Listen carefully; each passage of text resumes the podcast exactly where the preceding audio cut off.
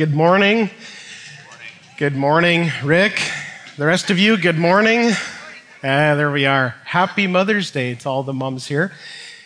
We celebrate with you today. This morning, we're going to continue in a series that we started in January, and we've sort of been engaging intermittently throughout the first half of this year, called Family Dynamics in the Household of Faith. So in the book of Ephesians, the Apostle Paul said this: "So you are no longer strangers and aliens, but you are fellow citizens with the saints and members of the household of God." So we're all part of the same household, and as you know, in a household, there's sort of any combination of, you know, fathers, mothers, children, brothers, sisters, wives, husbands, widows. Today, we're going to talk specifically in this family dynamic, this household of faith, women in the church. Pretty fitting on Mother's Day, isn't it? It's awesome. So we're going to go to 1 Timothy chapter 5, verses 1 through 3. I would just encourage you to stand with me. I'm going to read those three verses out of reverence and respect for God's holy word. 1 Timothy 5, verses 1 through 3. It says, "Do not rebuke an older man, but encourage him as you would a father, younger men as brothers, older women as mothers, younger women as sisters in all purity. Honor widows who are truly widows." The reading of God's word. You may be seated. Thank you. So like I said, we're going to focus on women in the church today. But I included all of these verses, the first part of verse 1, even though it talks about men, fathers and brothers, because the one word that's used in there, encourage, actually applies to all of them, to men and to women. So if we reread this text, it could be taken this way: do not rebuke an older man, but encourage him as you would a father. Encourage younger men as brothers. Encourage older women as mothers. Encourage younger women as sisters in all purity. Excuse me. Honor widows who are truly widows. And so today, in this broad category of all women, but split into two, older women and younger women, we're going to look at ways that we are to treat them in our family. Hopefully, you grew up in a home where you were taught how to treat women. If you didn't, God instructed the Apostle Paul on how to teach those who would lead the church and those who engage in this family how to treat women. And so today we're going to explore this just a little bit. Now, these broad categories of older and younger women covers all types, if you will, wrong word kind of, but of women, both married and single. So this applies to all the women here today. So three ways that I want to mention that we should treat the women among us. First, with encouragement. And this applies to older women and younger women. We encourage them, I think, in different ways. So let's talk about encouraging older women first. But first of all, that word encouragement is the word parakaleo.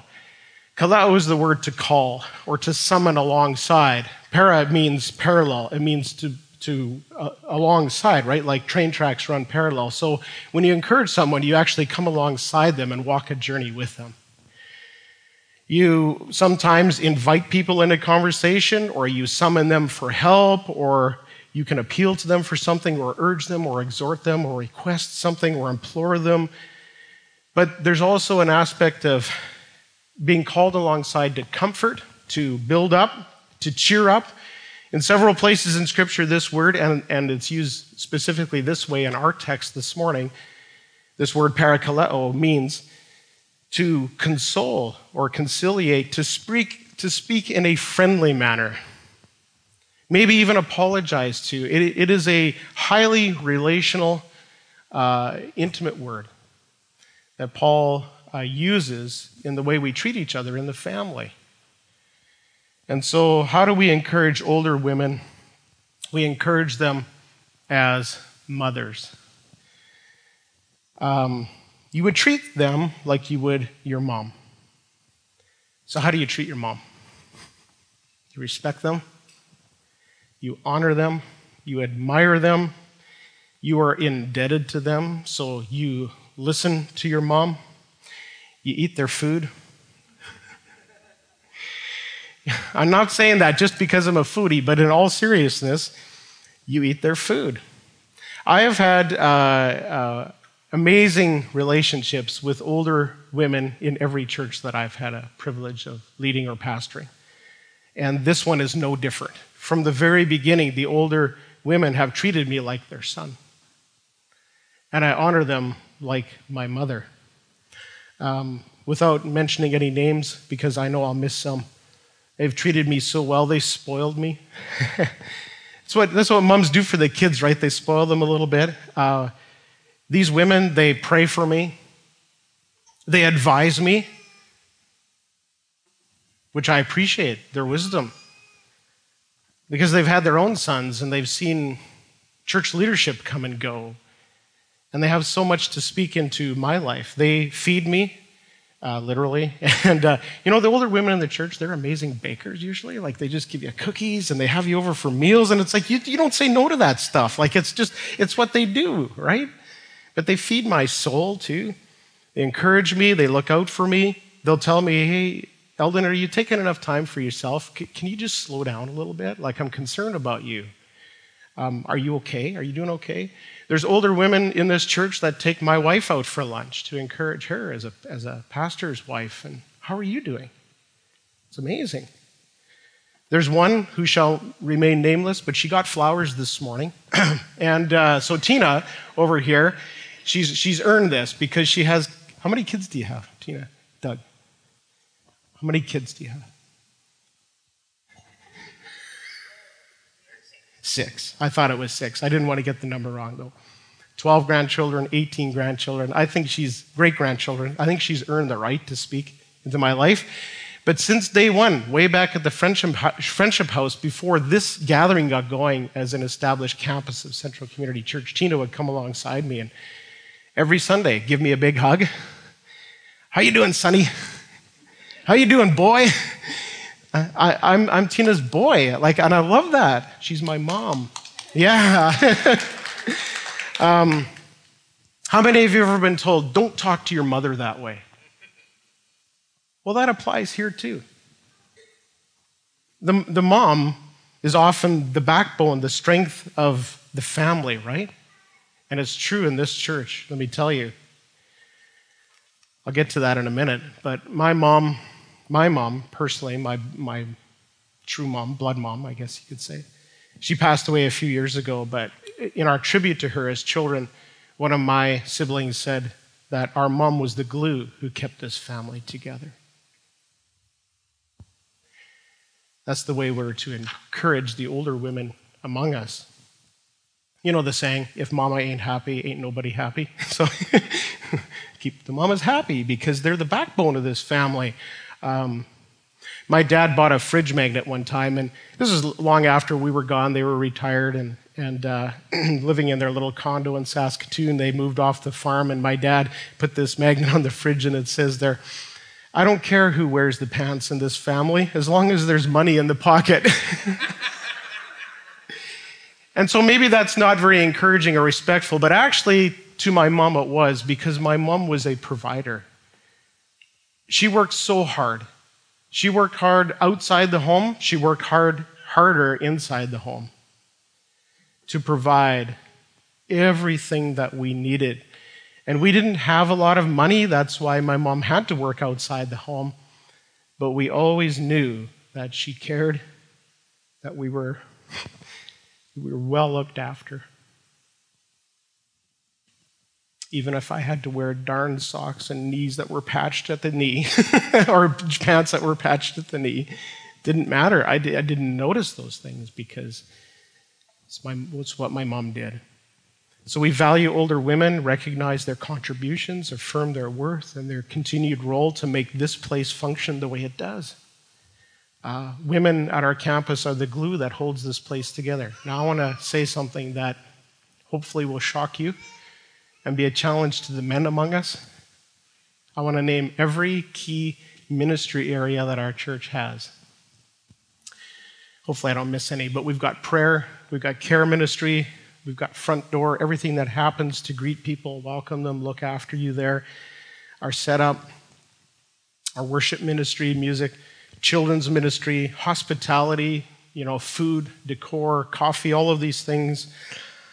We've got a few outreach ministries that are important here at Kent Elementary School, at a community dinner called the Olive Branch. We put a team in this past year to serve alongside 5 other teams there. Every single ministry area that I just mentioned is led by a woman. Everyone. 100%. And that's how much I value the women among us. This place would not function. And so we honor and encourage older women as mothers, but we also encourage younger women as sisters. Just a couple of days ago, I was saying happy birthday to someone on Facebook, and I was looking at a few posts there, and this younger woman goes to our church here, our campus, and I just want to read a post that she shared from Mercy Seat Ministries. Mercy Seat Ministries is a wonderful ministry based out of Chilliwack in the Greendale area, and I know the ladies well that run these Mercy Seat. And I just want to read this for you. February 21, the voice in your head, I think this applies to the younger women among us, the voice in your head that says you're worthless, unlovable, not enough, can never be trusted. The enemy will lie to you with a hope to keep you stuck in cycles of shame and defeat. Satan tries to convince us to hide, retreat, and believe that the Lord can never use us because of what we've done. Or I would add, who we are. However, our gracious Father calls us into repentance by loving conviction, allowing us to feel guilt that prompts a change in our behavior and desires. God will never attack your character, steal your witness, or prevent you from experiencing the freedom that comes through Him when our hearts change through conviction. What an amazing and loving Father. And then there's this quote, don't let the enemy get you into a cycle of discouragement or a state of defeat by believing and repeating his lies disguised as truth. God will lead you with love and conviction, but never with condemnation or accusation. Don't speak the language of shame. So the 3 pastors on our staff who deal mostly with family and children's ministries, but I deal with that across the board as a campus pastor. And so I know this to be true as well, but they have said, particularly in the last couple of years, I think this has always been true, but in the last couple of years, there's been an upward trend, an alarming upward trend of anxiety, fear, depression amongst younger women and young moms.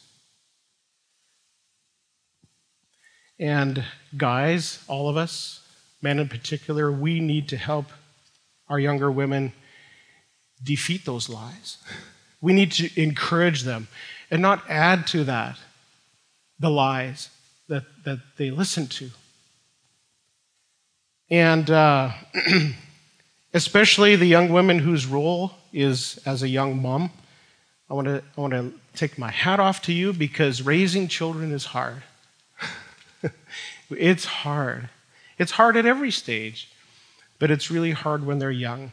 And so we bless you and we encourage you, younger women, encourage you as sisters. But in particular, the Apostle Paul says we treat women older and younger not just with encouragement, but we treat women, secondly, with integrity. And the word is purity is used in 1 Timothy 5. And this pertains specifically to younger women. Just as we may have grown up hearing, don't talk to your mother that way, how many times have you heard, stop teasing your sister, right? Don't tease your sister. It's so easy to cross the line.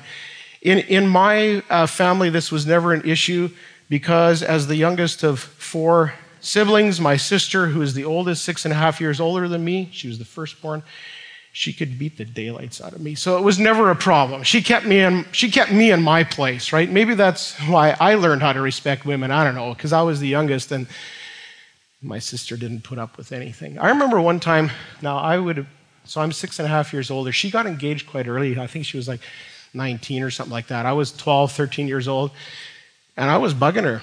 She turned around. She's wearing this, big engagement ring on her finger. She just up and punched me as hard as she could, and I'm like, ah! That was my sister, okay? So I learned how to respect her. But guys, we can easily cross the line, right? Emotionally, psychologically, sexually. The word here, purity, is the word chastity. It has to do with sexual purity in particular. But I want to ask you a question. If someone were to mess with your sister, what would you do?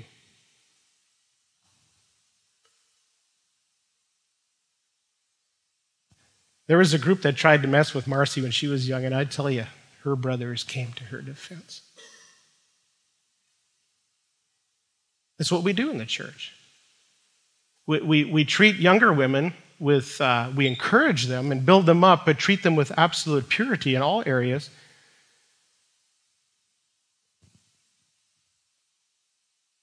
And so, listen, both genders, female and male, have always been abused.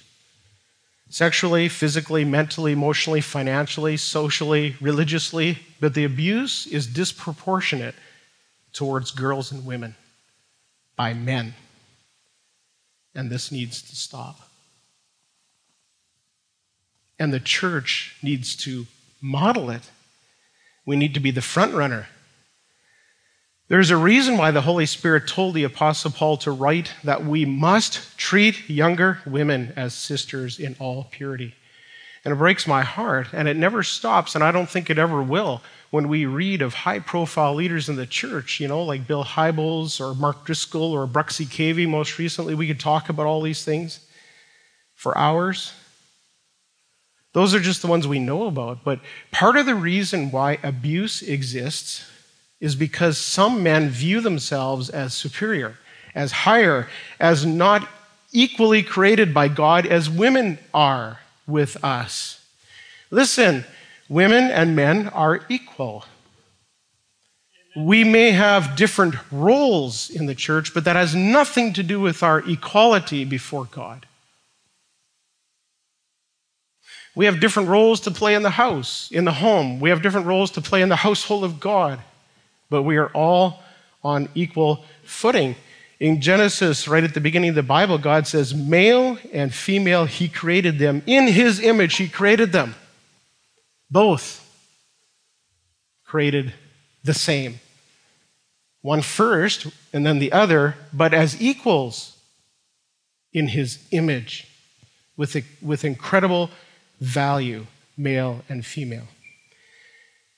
Listen, inequality is based on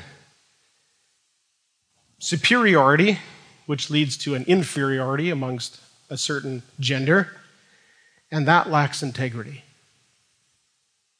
In the eyes of God and at the foot of the cross, we are all the same positionally before God. In fact, the Apostle Paul, and I'm going to talk about the women that he valued and were part of his ministry, as I'm going to talk about Jesus as well in this way.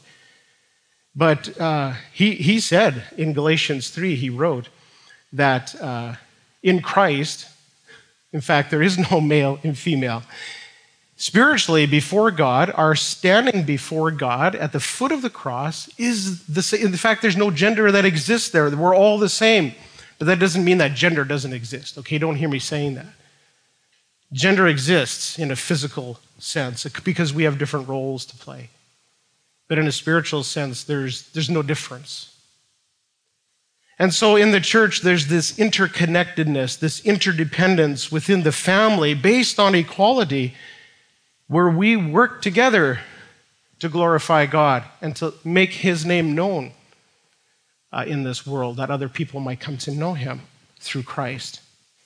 So we're going to talk about that in a minute, the way women in the church have always done this. But I want to talk first about a third way that we are to treat women. And this one, Paul specifically mentions widows, and that is with honor. With honor. Honor widows who are truly widows, Paul said. And he spends a fair amount of time here. We're not going to spend a lot of time going through all of the qualifications, what makes a widow someone who is worthy of receiving the help that she deserves through the church. And it's based on, I guess, maybe ability to continue working or possibly get remarried if that's what God has for them, their reputation and character and all those other kinds of things. But the point is that, and also a widow's family of origin, like their blood family, needs to step up to the plate to meet needs first. But where all of that is lacking, the church is responsible to honor widows. And the word honor literally is to revere, but used in this sense, the word means to give assistance to and support financially, practically, to provide the needs of someone. That's how we honor someone and show them respect. In fact, James wrote in chapter 1, "Religion that God our Father accepts as pure and faultless is this, to look after orphans and widows in their distress." And to keep oneself from being polluted by the world. There's that purity thing again. Okay, so I thought, if we're going to talk about women in the church, let's name some, not here this morning, but let's name them as they are found in Scripture. This was an amazing study that I did this week. Like, I've known about all of these women that were part of Jesus' ministry, part of the Apostle Paul's ministry in the early church and whatnot, but until I really dug into it, I didn't truly appreciate the immense influence and impact that women had on the early church and for the gospel. Now, I say up here, notable women of the New Testament. I mean notable in a good sense, because there's some notoriety amongst women in the New Testament that is not so great. There were some nasty ones out there, like Herodias and Salome. They were like a mother-daughter duo who conspired to get the head of John the Baptist on a platter. I'm not going to mention them this morning. Okay, well, I just did, but let's get that out of the way, and let's talk about the ones who served the Lord, not the ones who persecuted the church. Mary, the mother of Jesus. I mean, how can we not start there? I'm going to take these in order as best I can as they appear in Scripture. Young Mary, visited by an angel and told she would conceive the Son of God. Can you imagine? By the Holy Spirit, nonetheless. There would be no male involvement. And so after asking a few questions, I mean, who wouldn't? She asked the angel a couple of questions, and she's like, okay, behold, I am a servant of the Lord. Let it be to me according to your word. And then she turns around and writes a song. She wrote a song of praise called the Magnificat. Mary was a servant songwriter who was committed to Scripture. Elizabeth, the mother of John the Baptist, she gave birth to John when she was beyond childbearing age. She believed in faith. She was described as righteous, walking blamelessly in all the commands and statutes of the Lord, committed to Scripture. To Mary, the mother of Jesus, she said, "Blessed are you among women, and blessed is the fruit of thy womb." She was obedient to the word of the Lord to name her child John and not Zechariah. Anna, she was an elderly widow who was a prophetess. She prophesied. Scripture says, Luke 2:37, she did not depart from the temple after her husband died, worshiping with fasting and prayer night and day. And coming up at that very hour, she began to give thanks to God and speak of him to all who were waiting for the redemption of Jerusalem. Committed to the word of God, prophesying, praying, fasting, and pointing people to Jesus. The Samaritan woman at the well was a very broken woman, yet forgiven. A woman who believed Jesus and was excited to tell others all that Jesus knew about her, all that he did for her, because her shame was gone. Mary Magdalene, sinful woman, an immoral woman that had 7 demons that were driven out by Jesus. After he freed her of her demonic bondage. She traveled with Jesus and supported his ministry financially. Mary Magdalene, together with Mary of Clopas and Mary, the mother of James. There's a lot of Marys in Scripture, by the way. There's Mary, the mother of Jesus, Mary Magdalene, Mary of Clopas, Mary, the mother of James. They all witnessed Jesus' crucifixion. They were present at his burial. They witnessed the empty tomb and Jesus' resurrection. Joanna, Luke 8 and 24, Herod's household manager. Here's a woman who is the manager of the most powerful person in that area at that time, who is a persecutor of Jews. She managed his household. She was financially set, and she used her financial means to support Jesus. I love that. Taking from somebody who's opposed to Jesus and giving it to Jesus' ministry. That is awesome. That's Joanna. She was cured by Jesus of evil spirits and infirmities. And she was also one of the women who took spices to embalm Jesus, but she found the tombstone rolled away. She was with the Marys. A woman who bled for 12 years. This is a woman who suffered a great deal under the care of many doctors. Scripture says she spent all she had, but instead of getting better, she got worse. Bankrupt and sick. But in faith, she sought out Jesus and just touched the edge of his cloak, and she was healed. And Jesus knew what happened. And he turns around and he says, "Who touched me?" And in that culture, nobody was allowed to touch, or a woman was not allowed to touch a man in public, especially one who was not her husband. And she was terrified, and she fell down at Jesus' feet and raised her hand and said, "It was me." And Jesus said, he praised her for her faith. "You've been made well." The woman caught in adultery, Jesus showed her mercy. He did not condemn her, but rather he sent away her accusers, and he released her without her shame and told her to go and sin no more. Then we've got another Mary, Mary and Martha of Bethany. These guys get a lot of time in Scripture, these ladies. They were the sisters of Lazarus. Jesus spent an incredible amount of time with this family, and he deeply loved them. He wept when Lazarus passed away, and it was Mary and Martha who begged of Jesus, "Where were you? If you wouldn't have been here, our brother would not have died." They opened their home to Jesus many times. They met his needs. Martha was busy in the kitchen.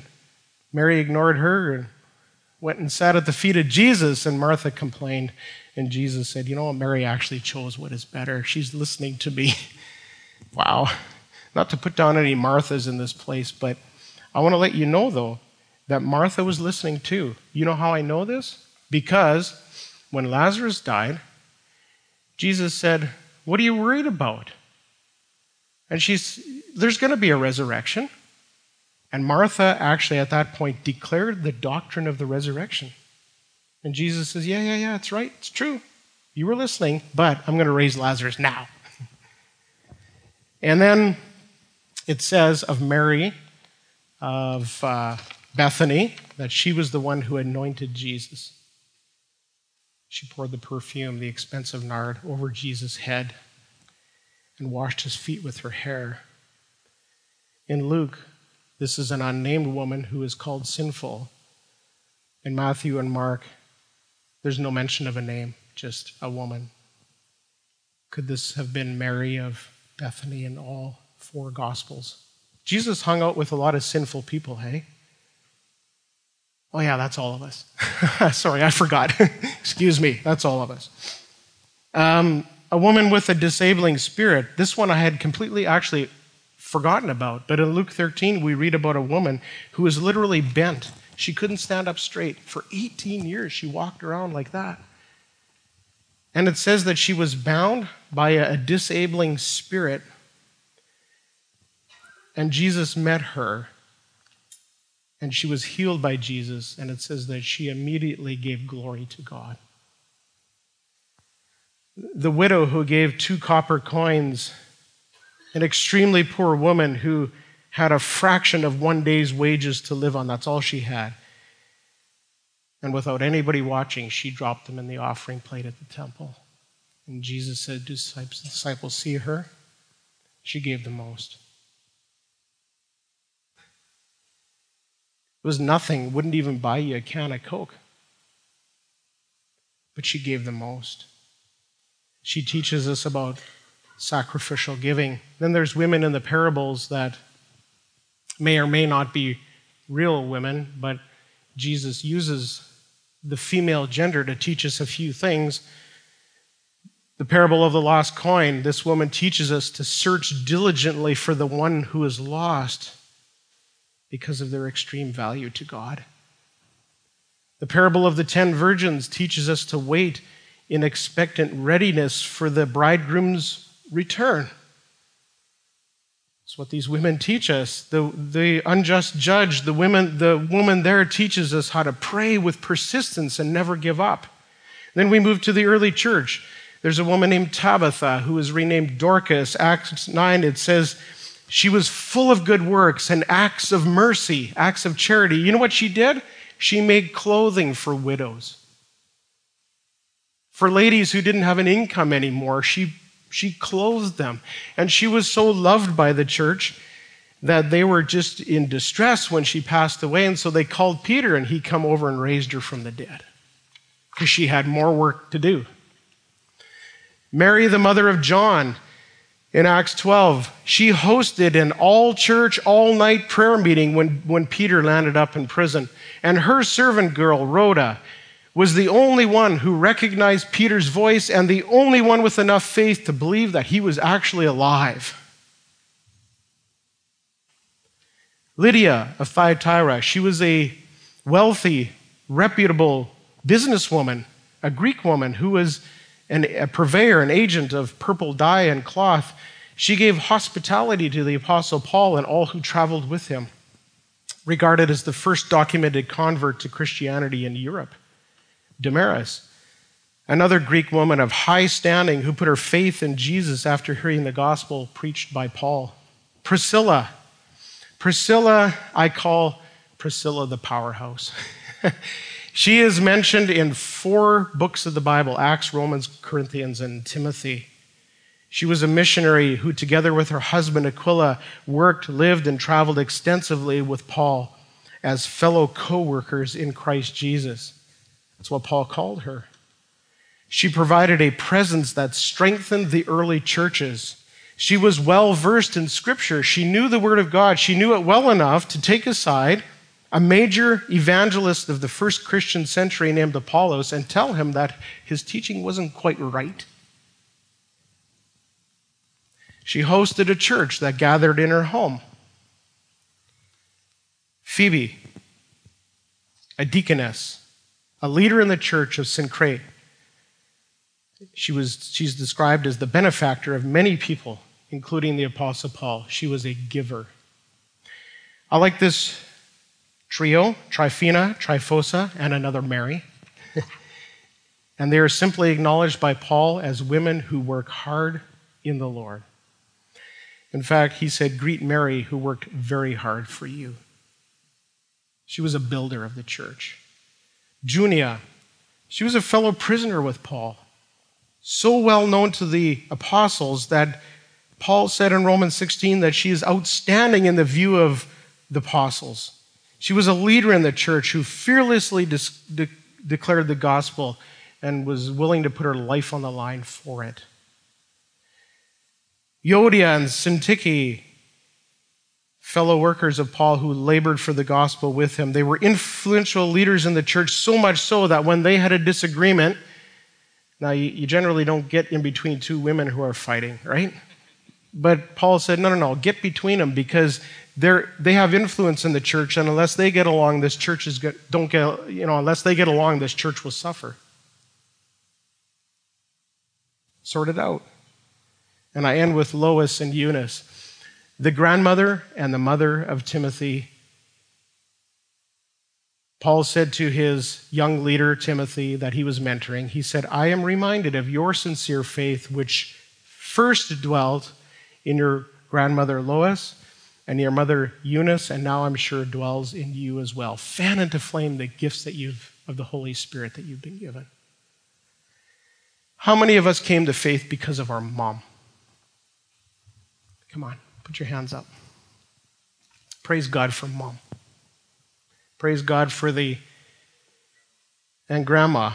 Praise Grandma. How many came to faith because of Grandma? There's a few here. There's hands going up everywhere. Thank God for the Loises and the Eunices who impacted our faith journey. I came to faith in Jesus because of my mom. My mom pulled my twin brothers, who are 3 years older than me, she pulled them aside. She explained the gospel to them. She led them in a prayer of repentance, that they might put their faith in Jesus, and they did. And it was my brother Dale come running back to me. He found me in the barnyard, grabs my hand, literally drags me running as fast as he could into the house, has me kneel in the same spot that he did with Mom. Get down on your knees, Eldon. This is what we're going to do. And he led me in prayer of repentance to put my faith in Christ. And that was the beginning of my journey. It's because of my mom. There's one woman that I haven't mentioned yet, and I'm leaving her for the last. Next slide there, Tanya. Recognize this one?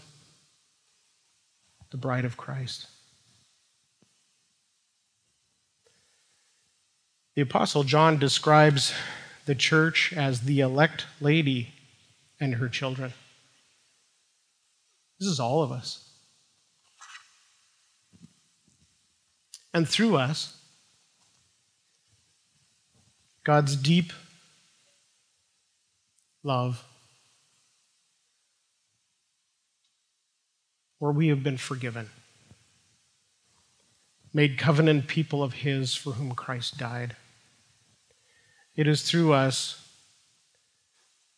that God's plan is that we, with all of the compassion, nurture, and affection